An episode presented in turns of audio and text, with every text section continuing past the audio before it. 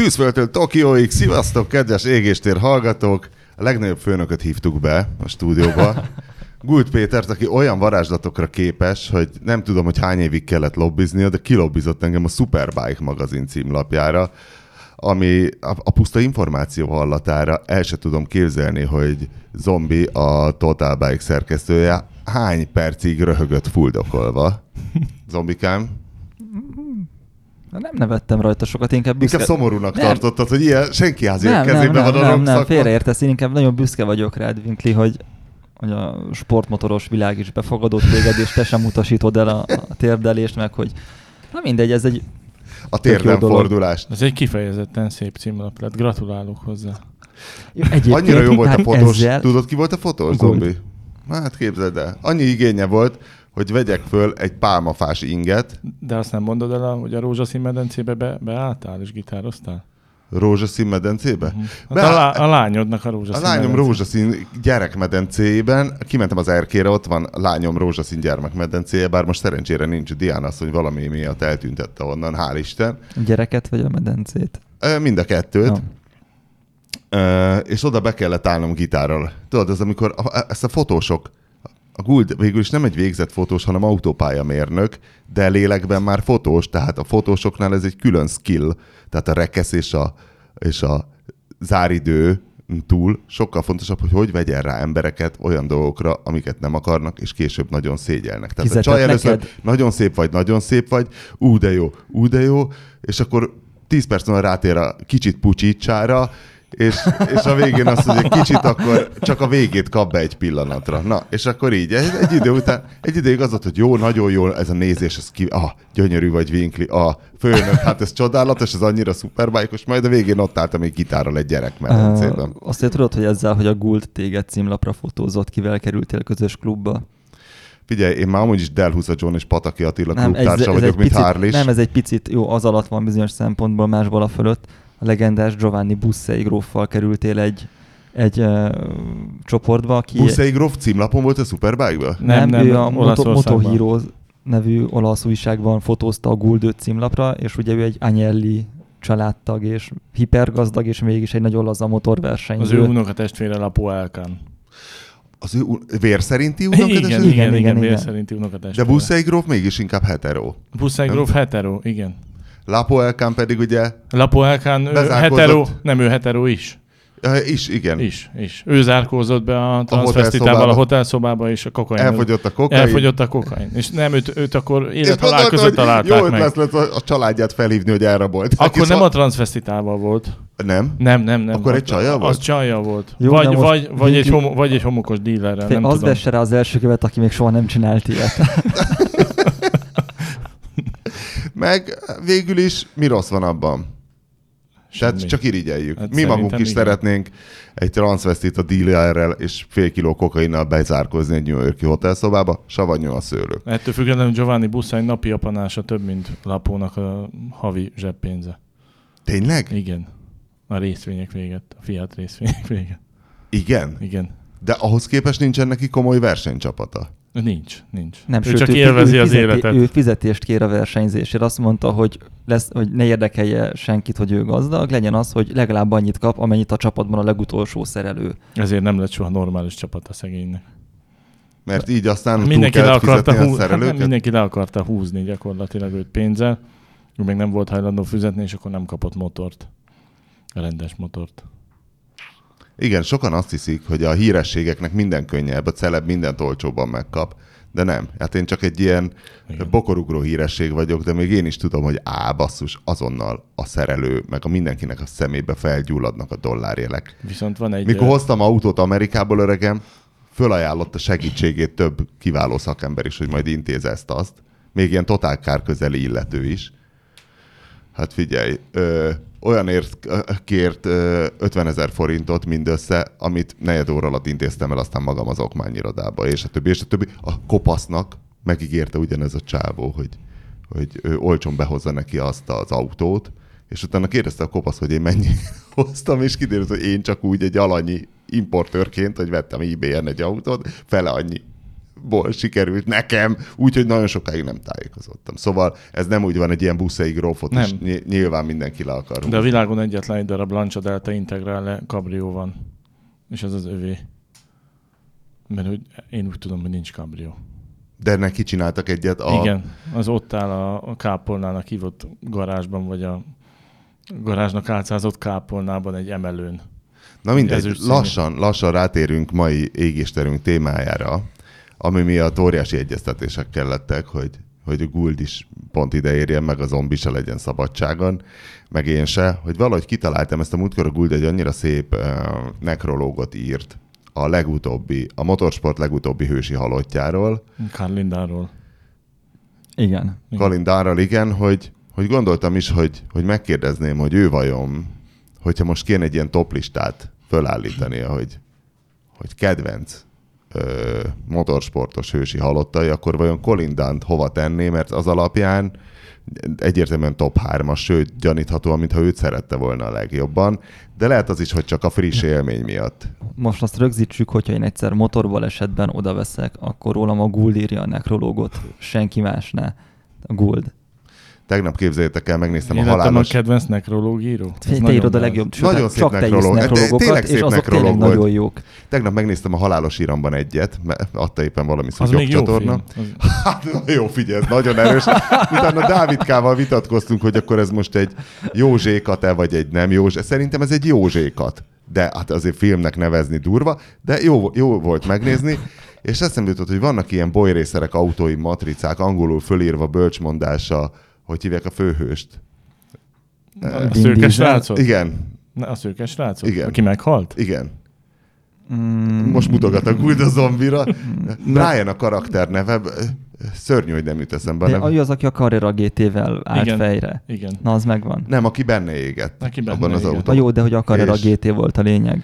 Na mindegy, és hogy ő neki tulajdonítják azt a mondást, amit matrica formában... Paul Walker. Paul Paul Walker. Na, telefonnal sem megy mi. Nem. Zombi zseni vagy, a Guld meg csak nyomkodja a telefont, és hogy az ő mondása van számos ilyen bolyrészer autón angolul, hogy ha majd egyszer autóbalesetben meghalok, ne sirassatok engem, mert mosolyogtam. Tudod, így gyorsajtás. Hát tudod, azért egy bennégni egy Porsche-ba, amit egy fogalmatlan balfasz vezetett, és neki csapódtál valami betonnak, és ott égsz a Porsche-ba, az azért nem nagyon, nem nagyon Az mosolygós. nem olyan mosolygós Ja, történet. aztán egyébként a motorbaleset előtte jellemzően vicsorgás van. Tehát az...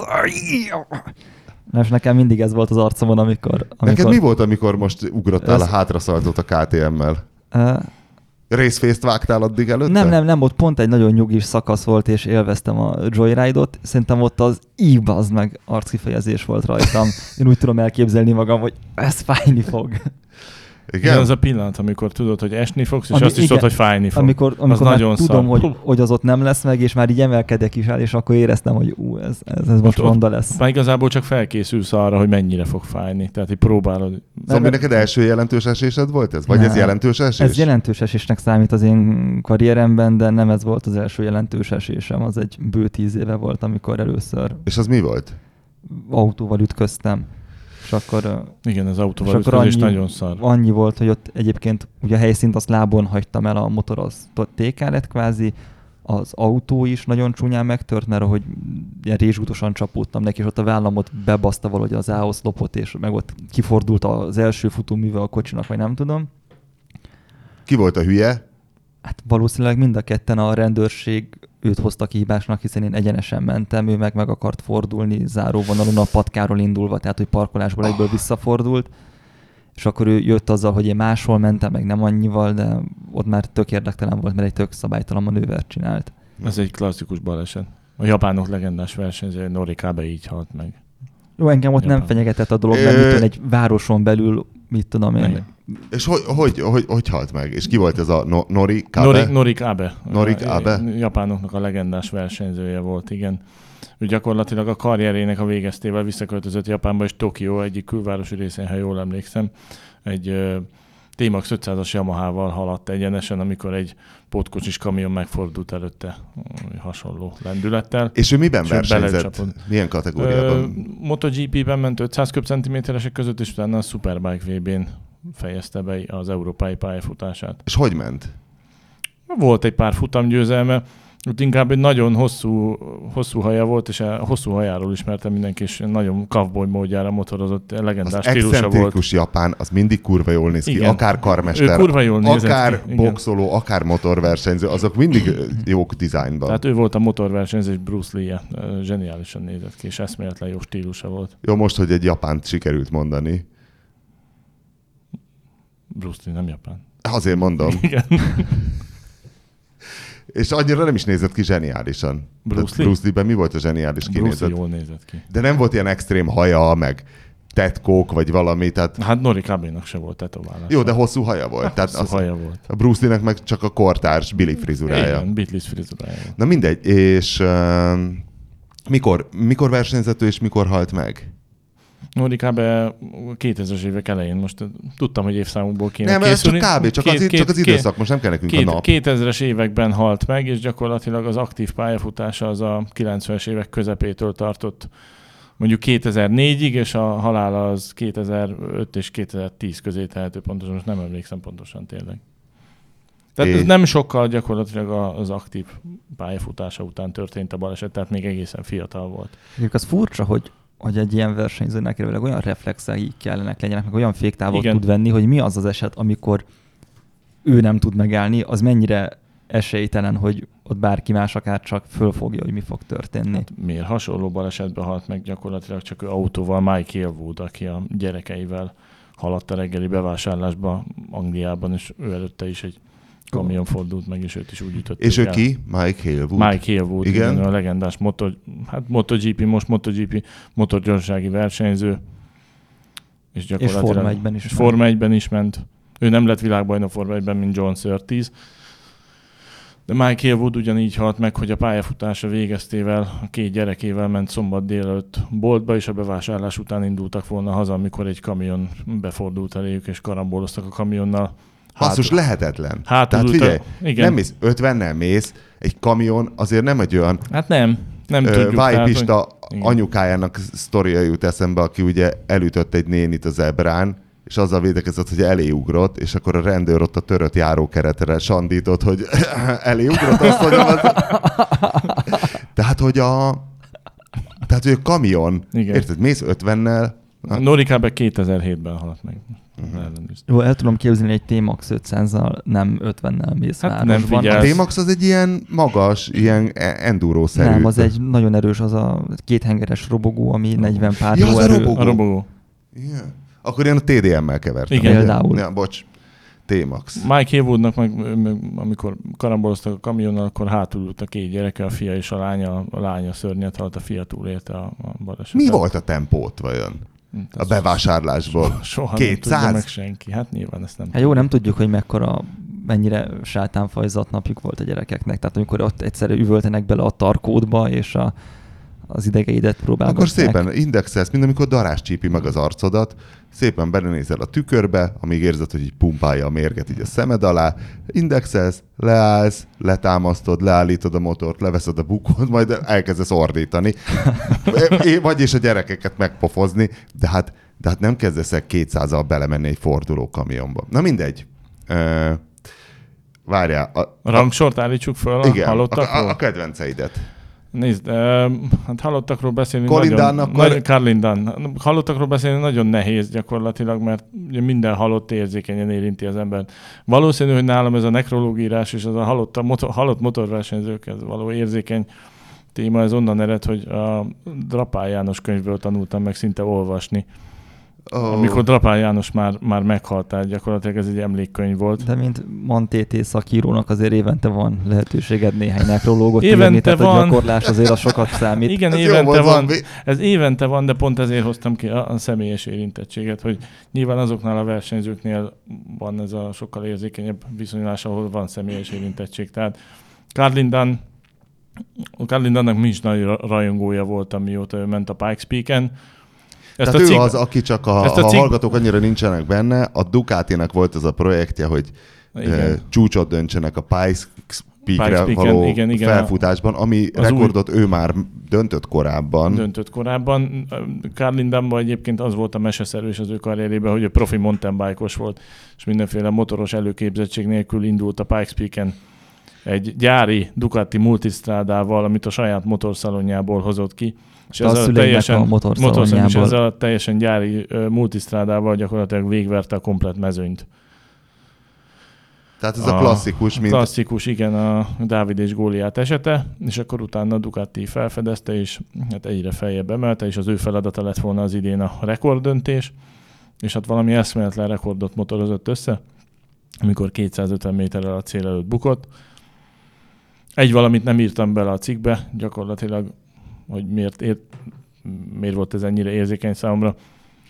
A versenynapján váltottunk egy üzenetet egymással tehát készültem egy interjúra vele. De látod, ő már, őt már élőbbek, vagy közel beszéltél már vele? Nem, nem, de váltottunk egy üzenetet versenyen. Sok sikert kívántam neki, és szerettem volna verseny után interjút csinálni, ő pedig megköszönte, és ennyi. Tehát, hogy volt egy kommunikáció a, a halál előtt, és akkor másnap arra ébredtem, hogy, hogy meghalt. A másik, ami közeli volt, az, az egyértelműen a Marco Simoncelli-nek a halála volt de ő volt az első interjú alanyom, akivel valaha interjút készítettem a MotoGP-be 2008-ba. Azon a hétvégén gyakorlatilag végig együtt voltam a családjával és a, az apjával, anyjával, hugával a, a garázsban, amikor az az interjú elkészült Brunóban. Uh, utána az első dobogóján MotoGP-be ott voltam Brunóba, ott lefotóztam, és ővel mindig megmaradt egy kapcsolata az interjú után, tehát minden évben, amikor találkoztunk, akkor köszöntünk. Ez nagyon ritka egyébként, főleg nekem aki nem jár minden versenyre, csak egy évben egy versenyre. Tehát Simon Csellinél ott, ott És emlékezett rád? Ezt nem mondom, hogy emlékezett, mert gyakorlatilag... Csak mondtad, hogy hello, és visszamondta, mondta, hogy hello, hello, amikor gratuláltam. Tehát, hogy egy készfogás az mindig belefért neki ilyen szempontból. Wow. Ami, ami azért ritkább. És Simon Csellinek is jó volt a frizurája. Simon Csellinek is jó volt a frizurája, igen. Nem is tudom, a bukó alá az uh, hogy fért be? Hát ott ez az örök, összenyomható. Ez egy örök kérdés azért a, a haj és Hát a, azért a Bob Marley-ra szerintem egy Schubertet nehezen húznám igen. föl, egy ilyen nem integrált. Úgyhogy az első ilyen haláleset, ami nagyon megérintett, az a Simon Csellinek a halála volt egyébként, igen. Tehát az volt a közvetlen, akivel előtte valahogy kapcsolatom volt személyesen is versenyző. Akkor ő az, ő az egy. Ő, az, ő mondjuk ő az egy. Carlindan lehet És a jó arc volt amúgy Celli? Hát ő világén jó arc volt, igen. Tehát ő nagyon jó fejember volt. Igen. Mondjuk a Carlindanról is nehezen tudom elképzelni, hogy olyan hagyományos értelembe vett szararc legyen. Hát a Carlindan is nagyon jó arc volt. Tehát, Tehát ő igazából... Egy, egy nagyon laza, nagyon amerikai, nagyon nyitott, nagyon egy klasszikusan jó arc Igen, volt tehát és is. egy amerikai mértékkel is lelazult. Ezek mind szerethető emberek tűnt. voltak, igen. igen. Ö, és akkor top 3, hát... Mondjuk érdemes megnézni azokat a felkészülés videóit, tényleg, hogy ottan kommentálja szépen így az edzést, amit feltettem egyébként a Guldnak a kérdés, hogy a tökömért kell a Pikes week hajnalban edzeni, amikor nulla fok van, hogy az kinek jó, minek jó, melegíted ott a gumit, hát aztán mész a napkeltébe. Amerikában nem mindig lehet a tradíciókat lekövetni, de ezt megtartották gyakorlatilag a Titin is tradíció volt, hogy hajnal, a hajnali edzés a Titin ezt elengedték és áttették délutáni időszakra az edzést, ami egyébként sok versenyző szerint szarabb, mert délután a Titin abban az időben nagyon sok szúnyog és bogár repked a levegőben, és folyamatosan szemükbe süt a nap a pályának bizonyos pontjain de valamiért hát mégis a pálya bizonyos pontján egy körversenyen óhatatlanul a szemedbe hát süt szemedbe a napnap. Süt, de igen, de kiküszöbölhetetlen egy körpályán. De hogy hajnalban gyakorlatilag az volt a szerencséjük mindig, hogy amikor hajnali edzések voltak, akkor 6 órakor ott már bőven fent van a nap, tehát az már nem, nem olyan a napállás, hogy az szembe legyen.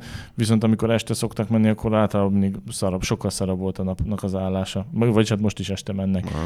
De ez megmagyarázhatatlan, tehát az angolok ezt megváltoztatták, áttették estére, a Pikes Peak-en meg megmaradt hát, a hajnali edzés. Hát baromi egyszerű, mert olyan szép fotókat fotókat lehet csinálni, igen.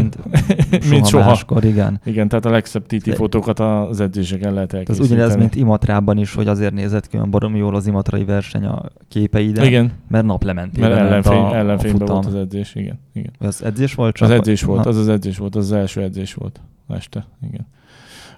Hát a harmadik az valószínű, hogy, hogy valamelyik Titis barátom lett volna.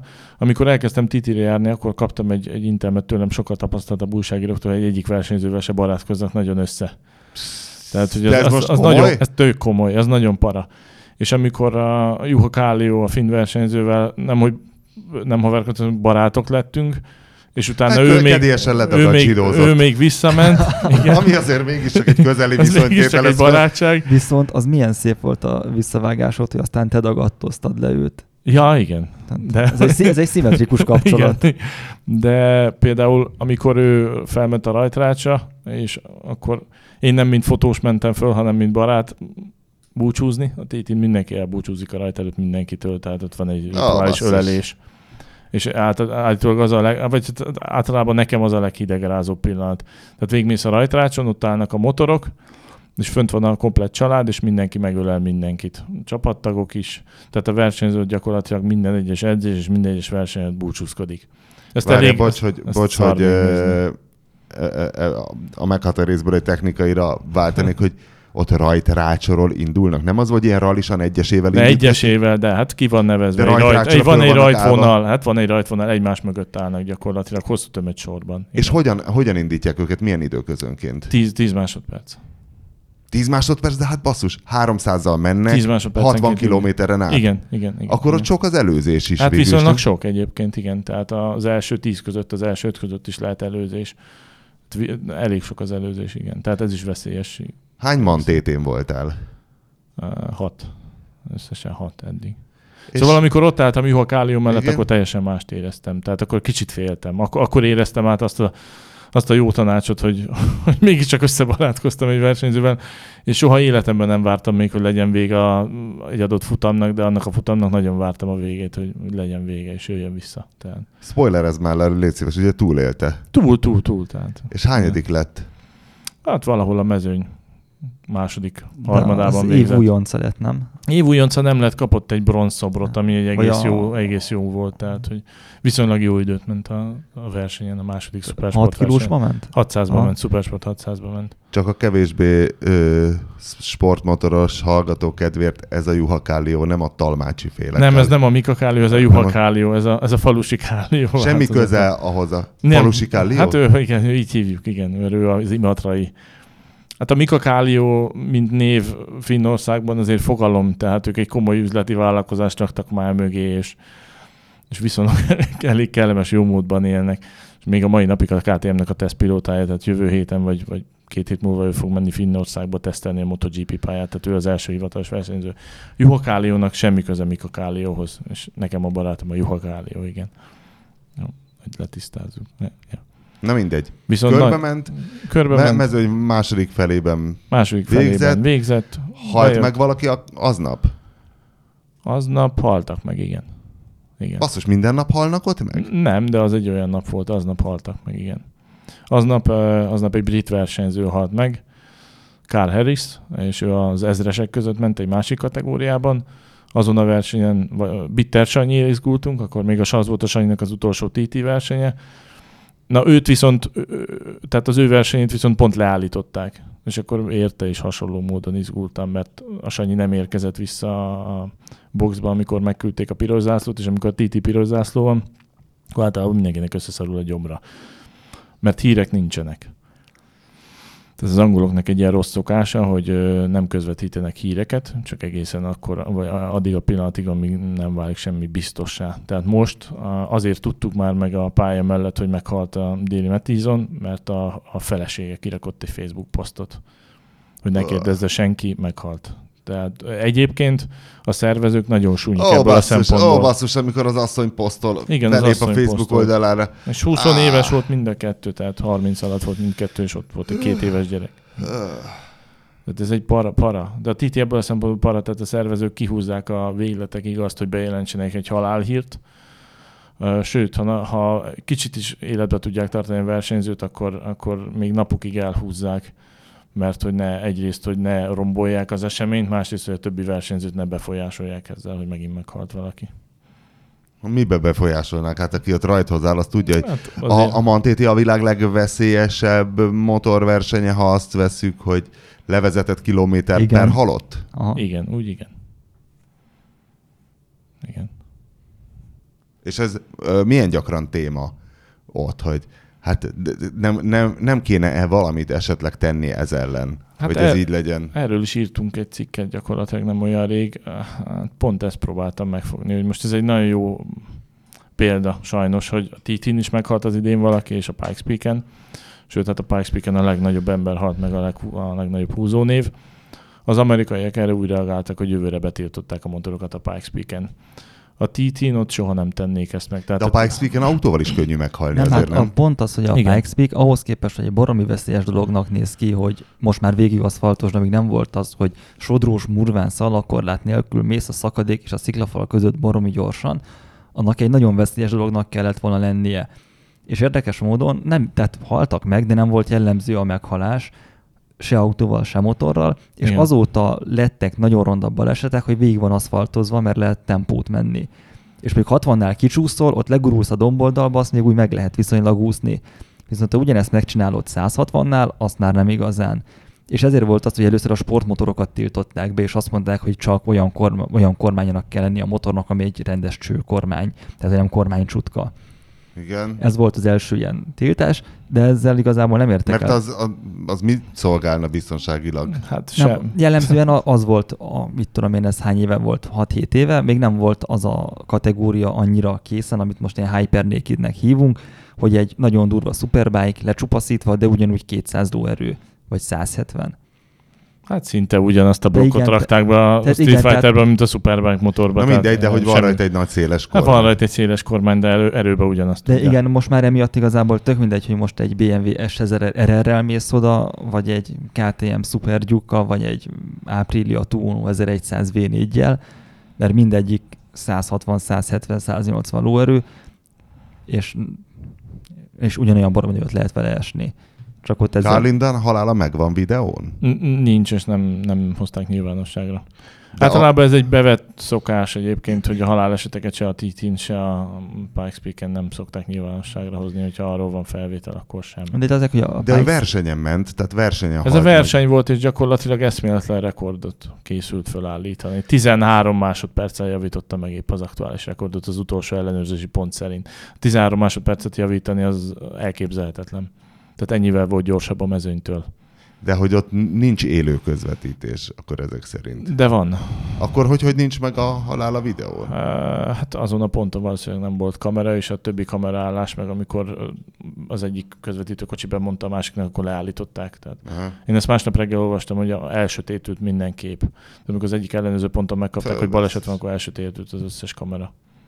Mindegy, tehát ott azt tett be, hogy egy alapvetően nem veszélyes verseny, vagy nem nagyon Nem sok halált hozó, rohadt veszélyes, de hogy nem, nem valamiért mégsem járt sok halálesettel. És ott ez volt, ami betett, illetve a Pikes Peak az egy autós rendezvény, hogy a kb. 100 éves történetéből mit tudom én, az elmúlt 30 évben lett általános, hogy van motoros mezőny is. Igen, ott rally autók szoktak keresztbe Igen, tehát veretni. ott, ott a motor az ilyen megtúr dolog volt, és erre nem volt olyan nehéz azt mondani, hogy figyelj, akkor, akkor ne tűrjük meg őket annyira, és most egy olyan helyzet van, hogy jövőre nem lesznek motorosok, megnézik, hogy, hogy milyen lesz a rendezvény nélkülük, és ennek tükrében döntenek abban, arról, hogy hogy lesz a 2021, 22, 23-as év. Na és akkor a Mantété Kérdezte, tehát, hogy erre reflektálva, azért tartom gyáva dolognak ezt az amerikaiak részéről, mert a Montitin az összes versenyző elmondása alapján, John mcguinness beszéltem erről pont az idén, tehát az John McGuinness elmondása alapján az egész Montiti arról szól, és a Montiti biztonságos átétele arról szól, hogy sajnos mindig kell egy tragédia ahhoz, hogy a szervezők évről évre jobb biztonsági feltételekkel tudják elindítani a mezőnyt a következő évben. Ezek És az van- évről évre jobb feltételek, amikor továbbra Ezek az is évről évre, hal meg de mindenki. a, versenyzők, de a versenyzők soha nem gondolták még úgy, hogy nem mennének. Tehát, hogy a John McGuinness ezt tartotta különösen fontosnak, hogy senkinek a fejéhez nem tartanak pisztolyt, hogy induljon el. A versenyzők kérni szokták, tehát hogy, hogy legyen, és a, általában az elhúnyt Basszus, a versenyzők kábítószert csak családtagjai. kényszerítik senkire, Nem, mégis be van tiltva. De az elhunyt versenyzők családtagjai is kérni szokták. Tehát pont a Tájkó csapatnak a vezetőivel készítettem idén egy interjút, akit arról kérdeztem, hogy hogy reagálták le mondjuk a tavalyi halálesetet, amikor Deng Nin, a Mansz, egy Manszigeti versenyző meghalt az ő csapatukban, és azt mondta, hogy Michael Dunlop volt a csapattársa, és ez az ír fickó mondta, hogy a Deng Ninnek az apukája volt az első, aki oda ment és megkérte, hogy a Deng Ninre való tekintettel ne vonuljanak vissza a versenyzéstől, és menjenek végig. Hú, És Michael Dunlop beszélt ugyanígy a Dengni napjával, neki ugyanezt elmondta, és akkor a Michael Dunlop és a csapatfőnökök megjegyeztek, hogy indulnak. Tehát ez általában a Ma- a Mantitin így működik, a Pikes Peak-en ezzel teljesen ellentétesen működött.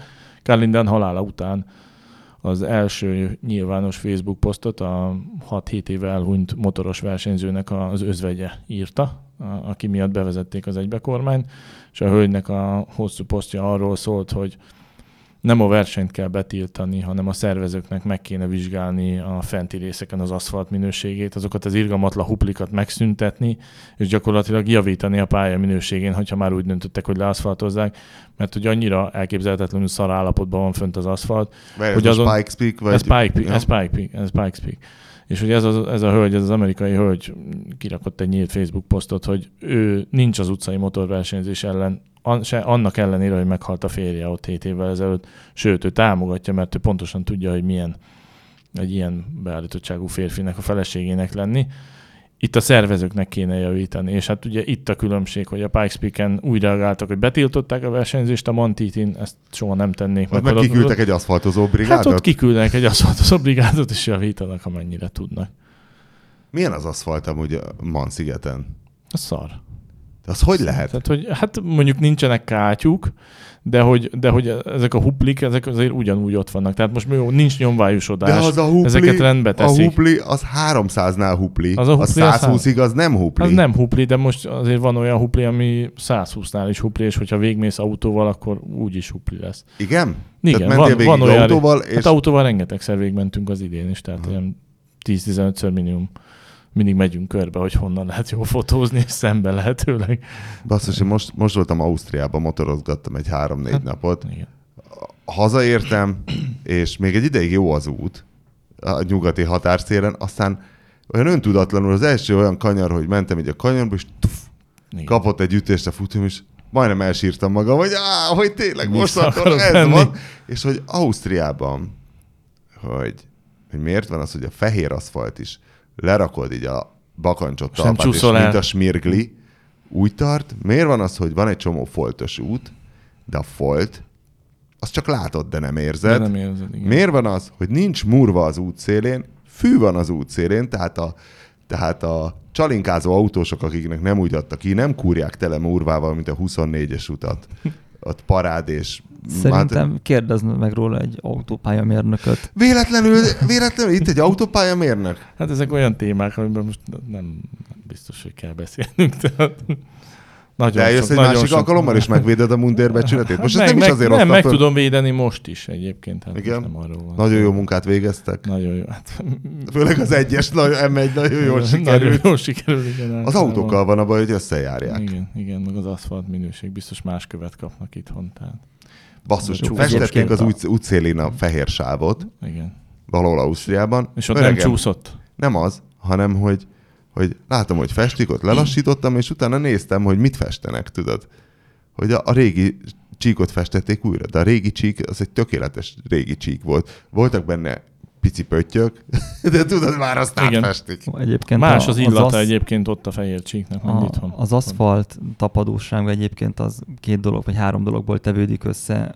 Nagy vonalakban kettő, egyik maga a szemcse, amit beletesznek, és a kötőanyag. Tehát a kőzuzalék meg a kötőanyag. Ez az Iván nagyon jól tudja. És Tehát a- hézaktartalom és bitumen mennyiség még ez még közrejátszhat. És a szemcsé, tehát hogy úgy van, hogyha az aszfaltból elkezd kikopni az egyébként nem tapadó kötőanyag, akkor is csúszósá válik, illetve akkor válik még csúszósá, hogyha maga a beletett szemcséknek a mikro és a makro érdessége eltűnik, elkopik, lekerekedik.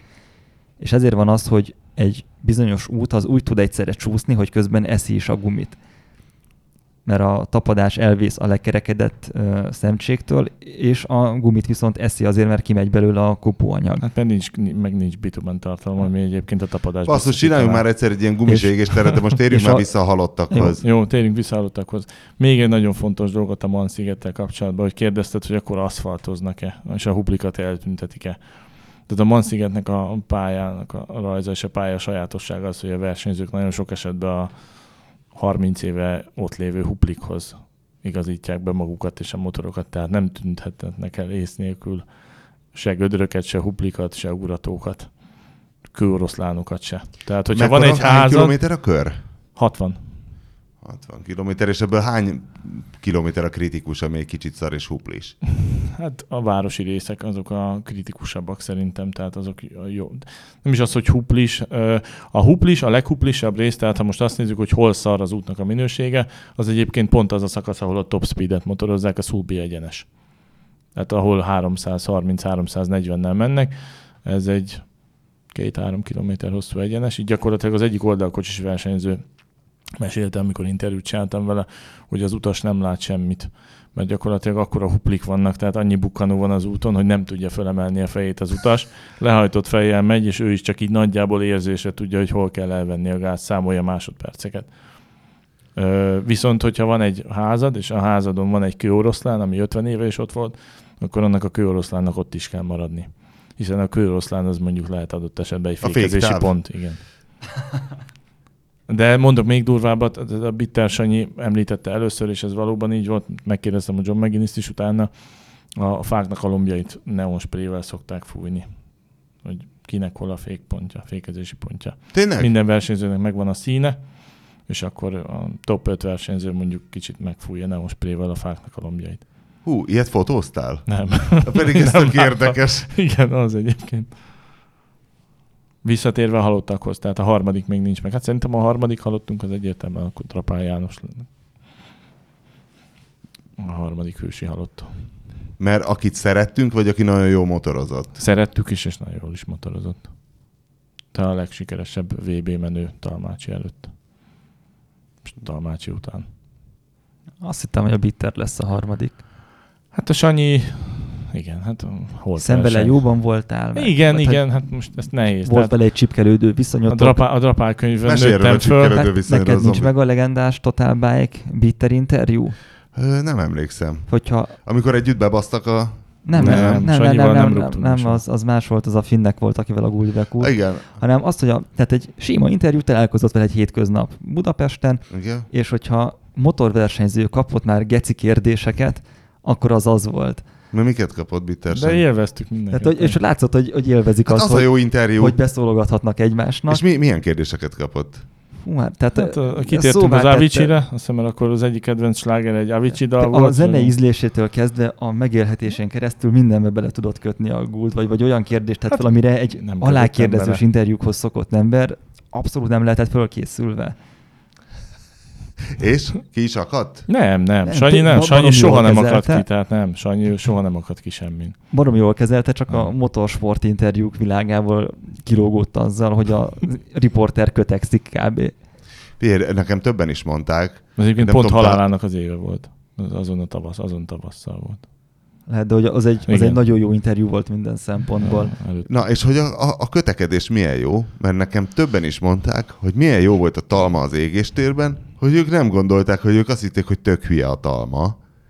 És egyébként be kell vallanom, én is egy kicsit azt hittem, Én- a szereplései alapján, mert ezekben az Gábor, alákérdezés... Gábor nem hülye, csak ki kell billenteni a Csak ez nem, hanem ezekben a, nem is, a, szerintem ő a komfortzónában volt kb. Csak hogy ezek az alákérdezős interjúk annyira ilyen sivatagosak, unalmasak, Hát, azok szarok, rettenetesek, Hát az interjú alany is unja. Hát most és hogy ő is... Én igen, Gábor, Gábor bírom. Tehát. És egyszer mondom, véletlen együtt konzumáltunk egy, egy rendezvényen, és akkor kérdeztem valamit a motorjáról, és akkor mondom, basszus, hát de, de, de, de a csávóval jó beszélgetni. Lehet beszélgetni, Lehet igen. beszélgetni. És hát igen, látod te is, nyilván a Bitter Sanyi is adott ezer unalmas interjút arról, hogy mikor határozta el, hogy művész lesz, és a többi, és a többi, és lám, elkezdte baszogatni a Gulda maga joviális, kedélyes stílusában.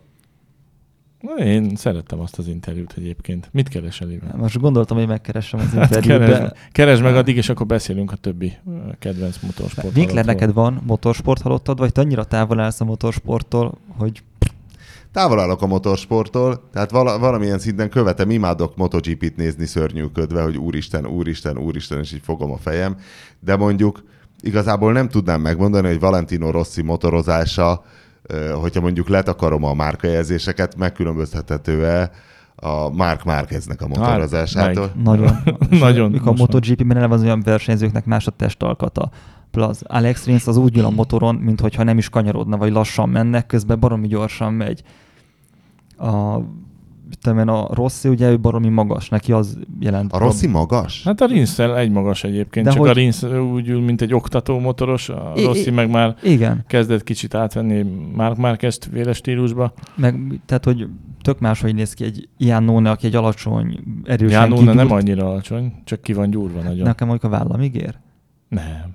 Van közös De? fotóm. Hát Vállad ígér. Jó. Na, mutasd a közös fotótokat zombikám Jannonnéval. Visszatérve arra, tehát a, a még, még hogyha motorsport halottakat kell kiemelni, a két leglegendásabb, vagyis hát a, az egyik legnagyobb haláleset gyakorlatilag, ami örökre bevonult a történelemkönyvekbe, ez a bizonyos 1973-as monzai baleset, ami május 20-án történt, amikor gyakorlatilag egy ilyen apokalipszisé változott a pálya, és ez Jarno Sarinennek, a finnek legendás versenyzőjének és Renzo Pasolininek a ha- halálát okozta. Ö, nagyon Milyen sokáig... volt ez? MotoGP, MotoGP. tehát Moto Grand Prix. Nagyon sokáig ezt emlegették gyakorlatilag a, a legnagyobb MotoGP balesetnek. Itt, itt végül is a, két, két világsztár halt meg ugyanabban a pillanatban egy délután. És ez, ez végül is talán ez volt az a baleset, ami írtozatosan megrázta a motorsport világát akkor. Ők voltak a rockstárok abban az időben. Tehát, hogy ez körülbelül olyan lett, mint hogy a Mick Jagger elmegy a Rolling Stonesból. Uh, Renzo Pasolini amúgy is... Olyan, tudta- olyan volt, mint a Mick Jagger megy bevásárolni, és véletlen beleszáll 200-al Eric Clapton, és mindketten És meghalnak. mindketten meghalnak, Na, igen. figyelj, És várj, mi volt a konkrét baleset? Konkrét- Jó, amíg gondolkozol, addig zombi felolvas. Én Péter, tudom, nem, a nem, konkrét nem, azt akarom, hogy te olvast föl, de ez egy olyan interjú kezdés, mint amilyet legutoljára a Pozsonyi Bucó Ádám mutatott be. A, a megye a butik szaros, a Müller Péter interjúban. Sanyi, motor, most tehát felolvasok, úristen, mekkora telefonja a zombinak. Sanyi, motorversenyzőként legalább annyiszor visszavonultál már, mint a kispál és a borz.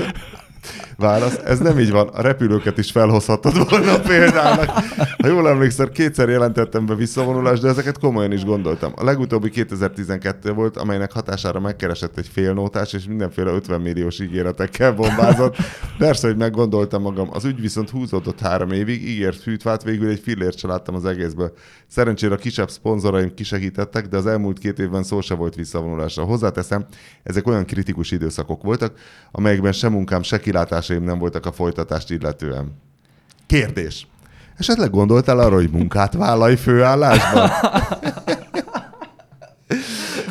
Természetesen, de végül úgy döntöttem, hogy inkább folytatom a tanulmányaimat, így a jövőbeni célom továbbra is az, hogy a médiába helyezkedjek el, vagy az utánpótlással foglalkozzak. Értem, és hallottam már hasonlót néhány versenyzőtől, vagy más élsportolótól. Bármilyen nehéz helyzetben is voltak, egyikőjük sem döntött a klasszikus munka mellett. Mekkora geci ezek úgy? Inkább maradtak álmaik útján. Benned hogy játszódott le? Ez persze rám is igaz, de magyarázkodás helyett inkább vázolom a napi programom. A szezon mindig megelőzi egy kemény téli bla bla bla. Felkészülés.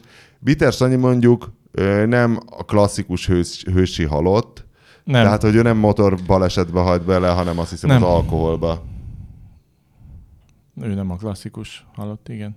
igen. De ettől függetlenül én, én nem emlékeztem erre az interjúra, de De- kicsit féltem, hogy most fel fogjátok olvasni, mert akkor ez nagyon jó, tehát jó csattanója volt. De meg jó. Most így, hogy Sanyi már elment, így, de figyelj, ebből így nem, de én azt gondolom, kiderült, hogy, hogy vágott az esze, vette a lapot. igen, és ez egy, azt gondolom, hogy most El ettől, ettől szebben nem tudtunk volna El- megemlékezni el- Sanyiról. Tehát Frankón is nem Igen. mellé beszélt, szerintem ez egy, tehát ez egy minden Szép- szempontból szépen ilyen oktatni róla. való interjú, mert, hát, mert mind az alany, mind a riporter szerintem és az, hogy ennyi évvel volt. később is mosolycsal az arcunkra Persze. Sanyi.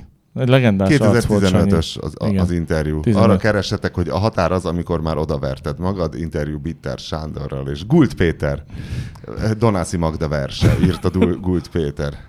Esetleg gondoltál arra, hogy munkát vállalj főállásban? Ez egy nagyon jó kérdés. Hát erről lehet normálisan beszélni.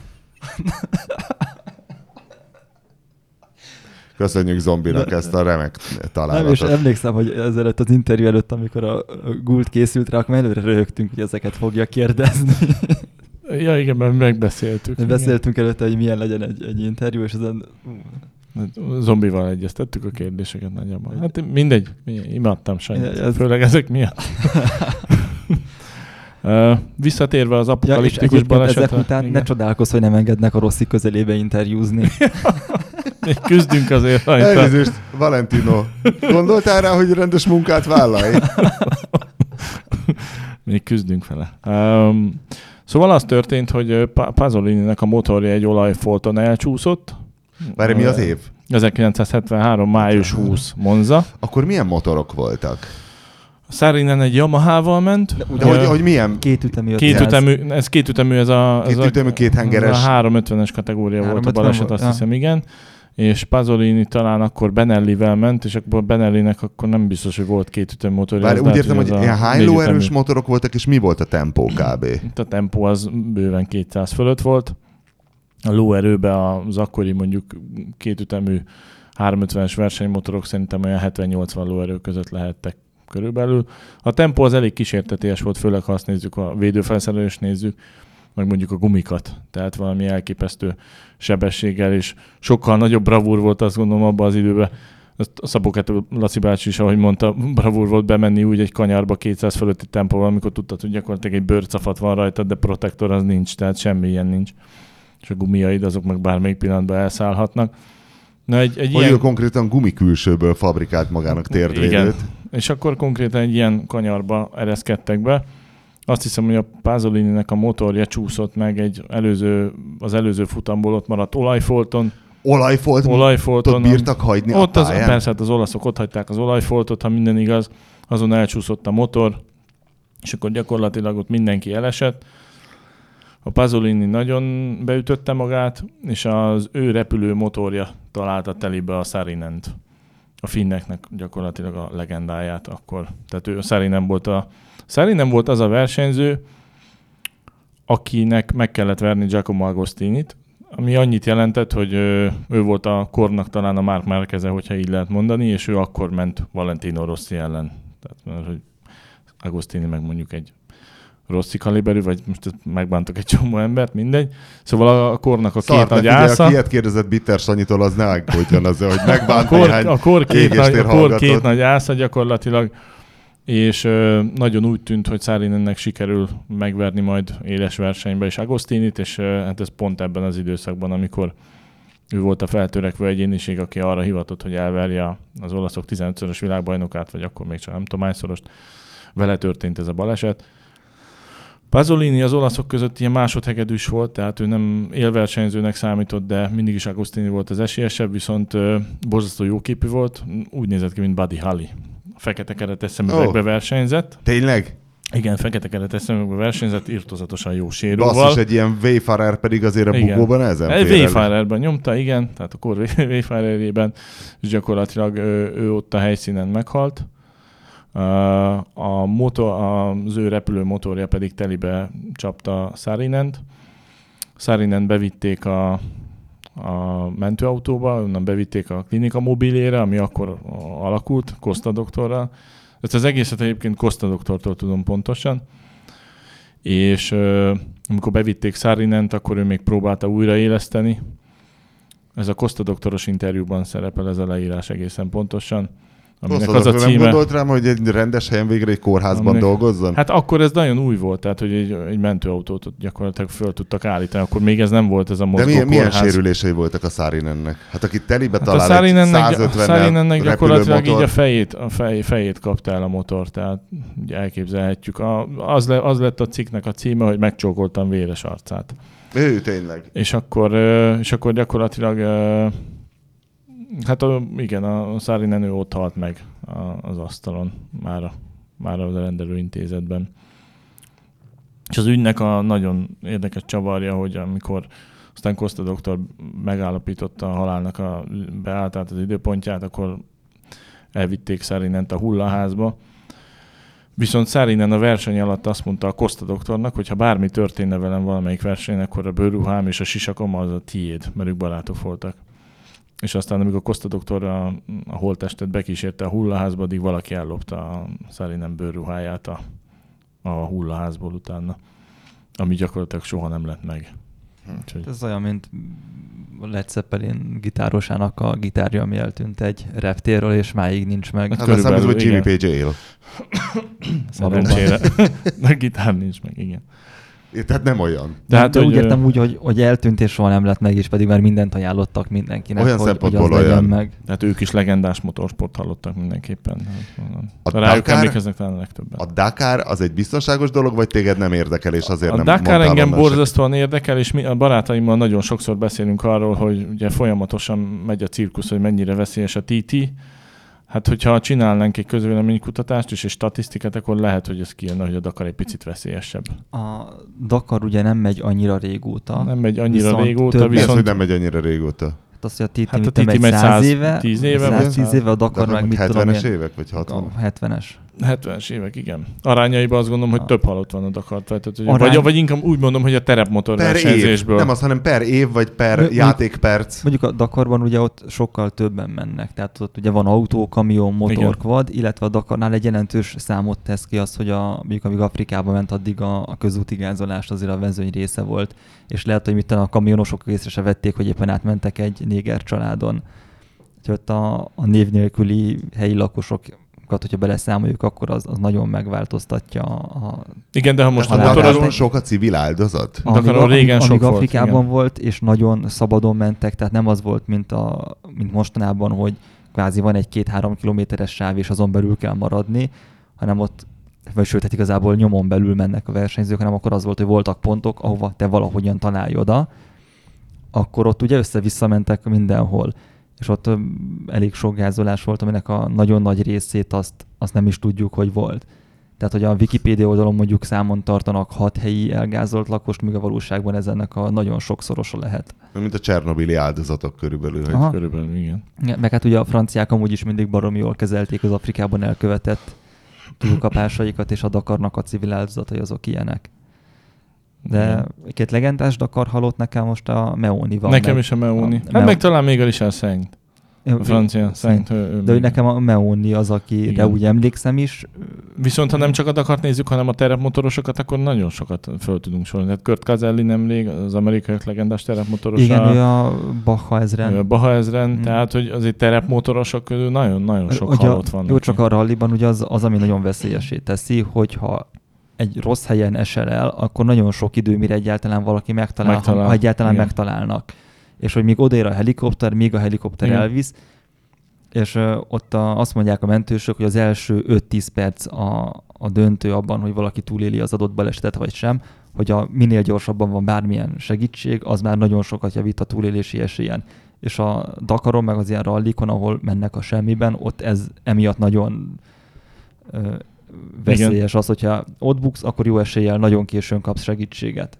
És belehalsz a sérülésedbe, mire odaér valaki. Mire odaér valaki? Ja, ez az óriási különbség most a TT és visszatérve arra egy pillanatra a Pikes Peak között, hogy míg a Pikes Peak-en a helikopteres mentés azt gondolom, hogy nincs a toppon, addig a TT például ezért nem indítják el nagyon sok évbe sokáig, tehát most az idén, hogy két nap alatt lefutották az összes versenyt.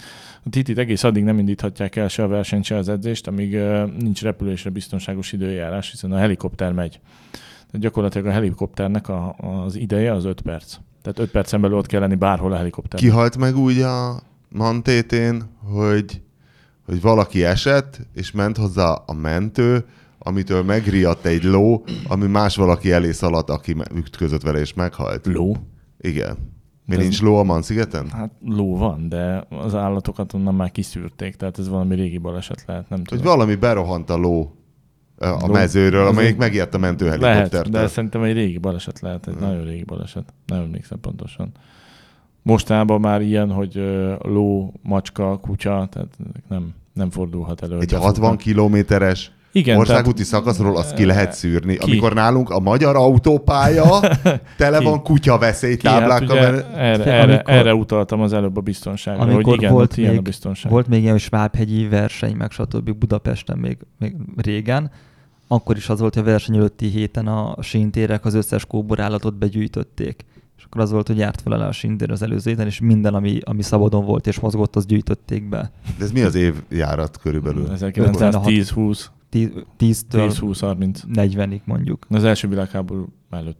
Nem, a, Világ, a két világháború, között, még volt voltak, még voltak Svábhegy. persze, hát, Ja, 30-40, igen. és hát 40. 40. 40, a háború alatt még volt Svábhegyi verseny. Látod, milyen felkészültek voltak már akkor is? Nem, meg hogy ti is milyen felkészültek vagytok, hogy ilyeneket tudtok, hogy a kutyát mikor, hogy gyűjtötték be a Nem, síntéren. erről olvastam egy könyvet, hogy tehát a háború előtti magyar motorsportnak a, a nagyjairól, és akkor onnan van meg az a, ez a jelenet, mert az valamiért az jobban megmaradt bennem, mint a szereplőknek a nevei, hogy hogyan készítették elő ezeket a felfutókat. És a Dakaros halálok, például a Meandri nekem nincs meg. Meoni. Vagy, Meoni. Nem, vagy Meoni, ennyire nincs meg, látod? Hogy ő ki volt?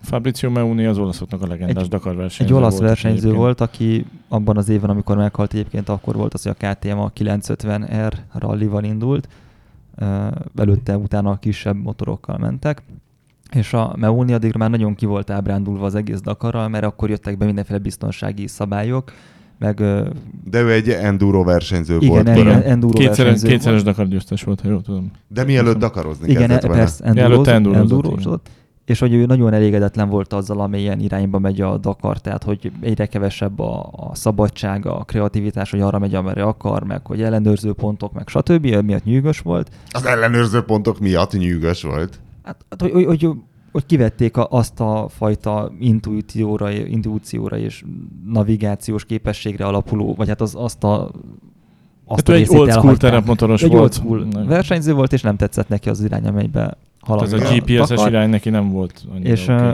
Pedig basszus még GPS-el is ott kurva ugye- nehéz oda, találni Még, még a valahova. térképes és volt, ugye nem, nem, nem tudni, hogy vele mi történt, vagy infarktust kapott, vagy más, de hogy nem az volt, hogy ment egy nagyon rohadtat, eldobta a motort és összecsukta magát, hanem hogy meghalt és amiatt esett el, vagy tehát, hogy, Igen. hogy valami Ez egyéb mikor probléma volt? volt.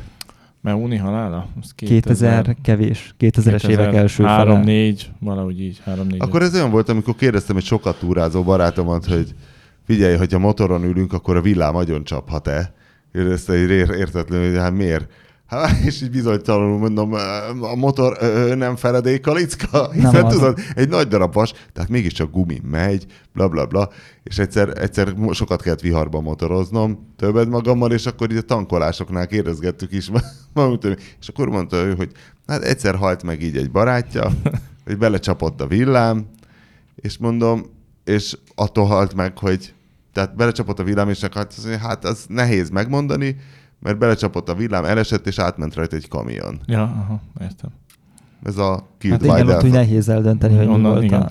Igen. Nem egyszerű. És akkor még nem beszéltünk azokról. Na várj, és akkor. Meoninak lehet, hogy csak megállt a szíve, és leesett a motorról, és csá. Hát lehet, mert Nem amikor tudjuk. meghalt, akkor ilyen 48-49 körül volt. Nem? Igen, Vagy tehát, hogy Dakar versenyzőnek is már kifutóban volt korosztályilag, Hány kilométer egy gyorsasági a Dakaron? Kb. 100-tól 4-500 kilométerig. Viszont ott a 400 400-500 kilométer, akkor nyugodtan úgy képzeljük, hogy ott telikázon Ott mennek. stiften mennek, Tehát a mint a, stiften mondjuk sakál. Tehát 200-220-as tempóval a homokba. Tehát És basszus, nem és, tudod, hogy mi van alatta, tehát az, az, azt ne, nem csalom, hogy abban megáll valakinek a szíve, Mhm. tehát 500 kilométert egy Harley-val a tükörsima japán szerpetén is fárasztó, akkor már az Igen. ember kéri a vacsorát, meg azt a sört. Igen. És akkor tudod, hogy motorozol terepmotorral homokon, és már itt 15 perc után érzed, hogy savasodik a karod, meg kiköpnéd a tüdőd, és azok meg azt nyomták egész nap, és mit tudom én a 200 kilós motorokkal azért az más volt. És ha valaki követi a motorsportokat az ókortól napjainkig, akkor van valami összefüggés a halálozás és a stílus között? Tehát, hogy van ilyen összefüggés, hogy aki szinte kihívja a halált, annyira állatul megy, az jobban hal meg, vagy igazából tök indiferens, hogy mit csinálsz?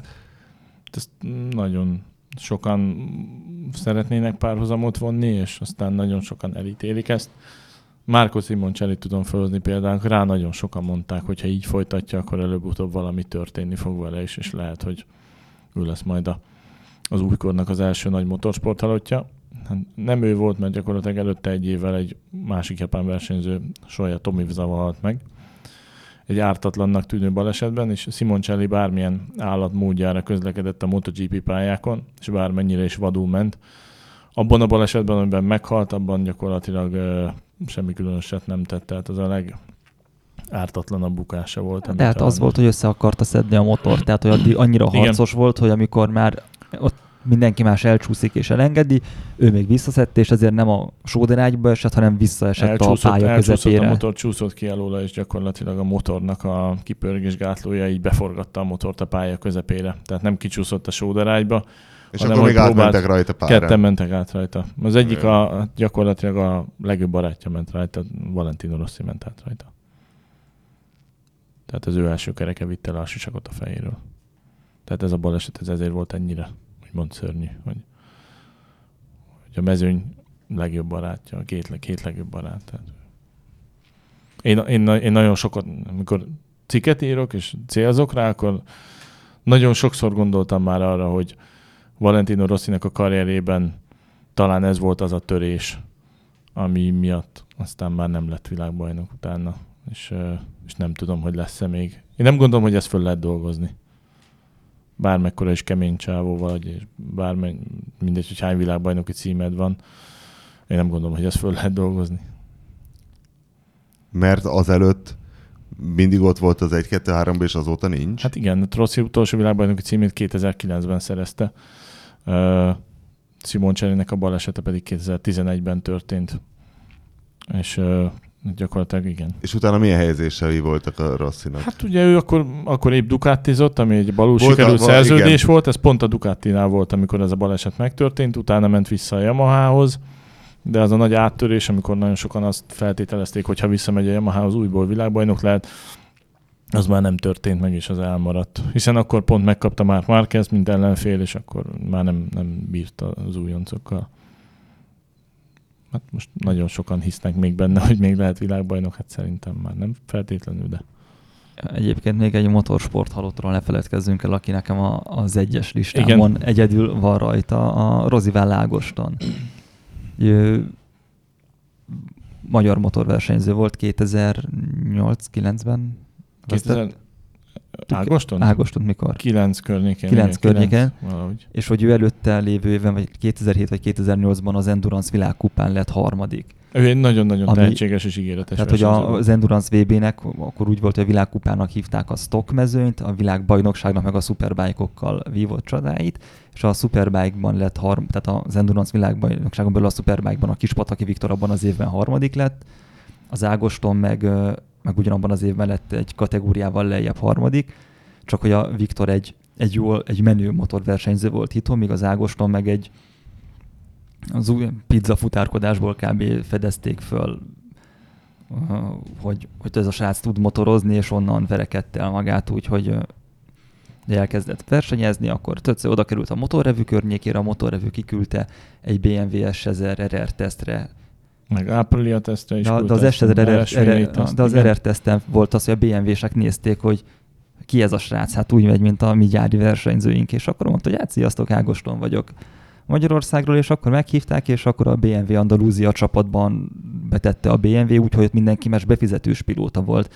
Az Ágostonnak meg annyi pénze nem volt, hogy vegyen magának egy szendvicset, vagy, egy, vagy bármit, tehát ő tényleg abszolút konyha pénzből ment. Ez akkor a eredmény volt, mint amikor az én zenekaromat a Moby Dick ingyen vitte el előzenekarnak egy Dunántúli turnéra, és akkor Igen. összenéztek a szakmába, hogy basszus, mi tudunk valamit. Na igen, És a, az Ágoston volt az, hogy ugye mivel soha nem volt pénze, ezért kb. volt, hogy Finnországban kim volt, és valami versenypályát tartott karban, ott nyírta a füvet, és cserébe annyit motorozhatott ott, amennyit akart. Tehát, hogy ő ilyen díleket kötött azért, hogy egyáltalán motorozhasson, és aztán egy cseh csapatnak ment kitesztelni Oroszországba az ottani Superbike pályára, és fékhiba miatt esett, és az a pálya... Az egy cseh csapat volt? Ez cseh. Hm. És uh, általában a cseh csapatokkal nem nagyon járnak jól a magyar versenyzők. Lásd Talmácsi. És, uh, és az Ágostonnak ott valószínűleg a csapat rosszul rakta össze a motort, fékhibával elesett, és az a pálya az olyan, hogy a legközelebbi kórház egy órányi autózásra van, dugóban lehet állni végig odáig, helikopteres mentés nincs, az nem verseny volt, hanem csak egy sima pálya, ott a versenyen is simán meghal bárki, mert annyira rosszak az ilyen mentőkiárások, meg stb. hol van ez? Oroszország, De- de, de hol- Moszkvától nem messze. De hát én nem tudom, egy betonfalnak csapódott, hogyha Nem tudom, emlékszem. nem tudom Azt ugye a hogy részleteket, azt- volna. azt- Az, az milyen pálya, ahol egy betonfalnak csapódhat? Nagyon sok olyan pálya van, ahol egyébként betonfal van, és nem, nem raknak ki gumikat és airfence hogyha nincs verseny. Tehát ez egy szörnyű dolog, de hogy nagyon sok Na, olyan pálya van. És ott még bele sem merünk gondolni, az Ágoston mennyi ideig feküdt ott az ágyban, vagy a kavicságyban, vagy ott a fal alatt, amíg valaki egyáltalán oda ment megnézni, vagy mert az a pálya az verseny... nem figyelt senki. Meg Mhm. hát az verseny alatt is egy tragikus biztonságú pálya volt, és, és aztán utána ott vagy, már mindegy, az, és a cseh csapat, meg amint az Ágoston ott összecsukta magát, az így, jaj, mi itt se voltunk, és mindenki ott elvonult, őt meg ott hagyták egy moszkvai kórházban. Úgyhogy az egy nagyon nem szép gesztus volt a csapat részéről. És ott halt meg a moszkvai kórházban. Aha. Igen. És egyébként meg egy annyira barom jó fejsrác volt, tehát hogy volt úgy, amikor kim volt Spanyolországban tesztelni, akkor éjszaka a Skype-on még az általa leadott cikket ott egyeztettük, hogy mert ő akkor ért rá, mit tudom én, éjféltől kettőig Skype-olni, és akkor meg fölkeltem, és akkor este ott néztük, hogy a cikket, hogy ezt a, hogy itt kivenném azt a szót, hogy gumi, mert szó ismét, és de nem, ő, ki nem mondja a száján, hogy abroncs, és akkor így mindenen lehetett vele. Meg, meg tényleg egy, egy Hát tök a- jó volt vele együtt Na, dolgozni. de ez egy zseniális szerző, mert felülemelkedett a klasszikus kezdő autós újságíró parán, az úristen szóismétlés, akkor inkább a, nem írom, akkor a motor helyett inkább írom, hogy erőforrás, mert nehogy kétszer legyen egy bekezésben, hogy motor. Vagy paripa. Mindegy, tehát, és hogy, hogy vele csomó ilyen emlékem van, hogy, hogy éjszaka Skype-on vitatkozunk arról, hogy, hogy mi, hogy meg merre, meddig, meg hogy mikor legyenek meg az anyagok, és egyébként meg egy, egy tök, tök szuper, tök jó srác volt. Itt mindenki imádta, igen. Na és, és ahhoz képest meg ilyen tök méltatlanul kellett befejeznie. Mm, Nem, nem is értettem az egészet, hogy egy csapat hogy mondhatja azt, hogy odaívnak valakit, hogy állítsa be a motorjukat, rosszul van összerakva a motor, és aztán így hirtelen fel is szívódik a csapat, hogy ők ott sem voltak igazából. És azóta sincs felelős az ügynek gyakorlatilag. Semmi. Hm. Ez, szerintem ez vérlázít úgy az egész. Ez az, ez És minden. megvan még ez a csapat? Amúgy.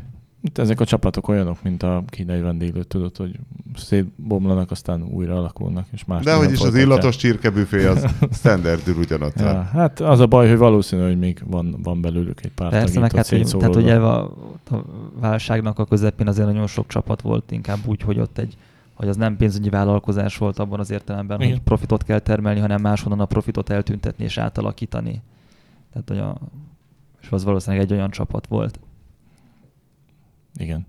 És van még egy halottunk, akit tolmácsolni kell, egy Pistei kollégánknak a Aha. kérését, Ö, aki egyébként Pap Zoltán dragversenyző volt, ő a 90-es évek végén halt meg, és akkor volt a Kumadarasi gyorsulási versenyeknek az egyik legendás arca, és az egyik legelismertebb dragversenyző.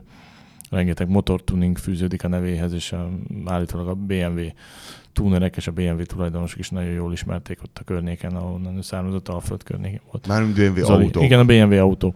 És mivel dragolt? Zoli, ha jól emlékszem, CBR 900 RR-rel dragolt, és egy, és egy csomó motort készített föl még egyébként megbízásból különböző versenyzőknek. Ha jól emlékszem, akkor a saját motorja a CBR 9 RR volt, és a baleset, amivel történt, ez egy 748-as Ducati volt.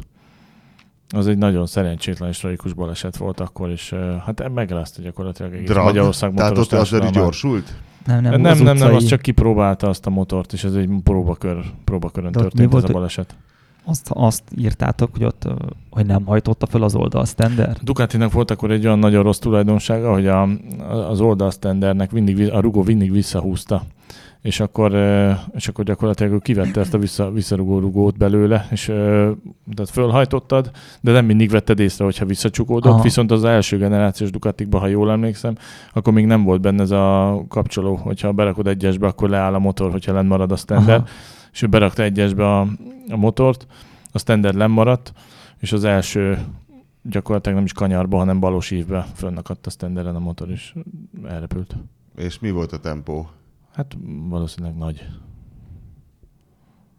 Valószínűleg nagy. Mondjuk, hogyha már ilyen nem dedikáltan zárt pályás sport, vagy nem a klasszikus Igen. gyorsasági motorsport, akkor ott volt még a Pocner Ferenc, aki, Elkapott egy táblát gyakorlatilag. a Pocner Ferenc, aki stunt volt, és ő is valami De ő, utcai, hát de ő autó, Autó? az autó, az Autó autó, volt? baleset, Feri autó Ah. balesetben, de igen. hogy neki volt egy tök jó mondása, hogy, hogy ő nem egy tehetséges gyerek, viszont rohadt szorgalmas. És hogy azért tudott stuntban Ja, jó lenni, igen. mert hogy mindenki tehetséges ennél a mezőnynél, de szorgalomban azért. Tehát ő azzal hozza vissza, amit egyébként mondjuk a természet nem adott neki. Mondjuk a szorgalom is egy tehetség egyébként, tehát az is egy Nyilván, adott, csak ez- adottság, Nem azt mondtam, hogy hatalmas igazság, csak, hiszen egy, van, aki lustának csak egy születik. baromi jó mondás. Igen. Gúldnak kéne írni valami könyvet a kedvenc halott motorversenyző. Annyira szép, szerteágazó téma. Túlszertágazó. Na jó, figyelj. Köszönjük. Bejössz valamikor aszfaltról beszélgetni? Hát beszélhetünk aszfaltról. Jaj, de jó. Jó van. Hát akkor köszönjük hallgatóinknak, remélem elrontottuk a napjukat ezzel a szomorú, ugyanakkor érdekes és tanulságos témával. Illetve hát tanulság nincs. Hát Tehát- tanulság nincs. Mindenki tehát- motorozzon óvatosan. Tehát a- Maradj otthon. Ö, igen. Nagyjából. Igen, bár ugye most az említettek között volt olyan, aki otthon halt meg. Egyébként Bitter Sanyi nem. De. De. Szóval igazából, igazából Isten kezében vagyunk. Tartsanak velünk Legyen a a jövő végszó. héten is. Igen.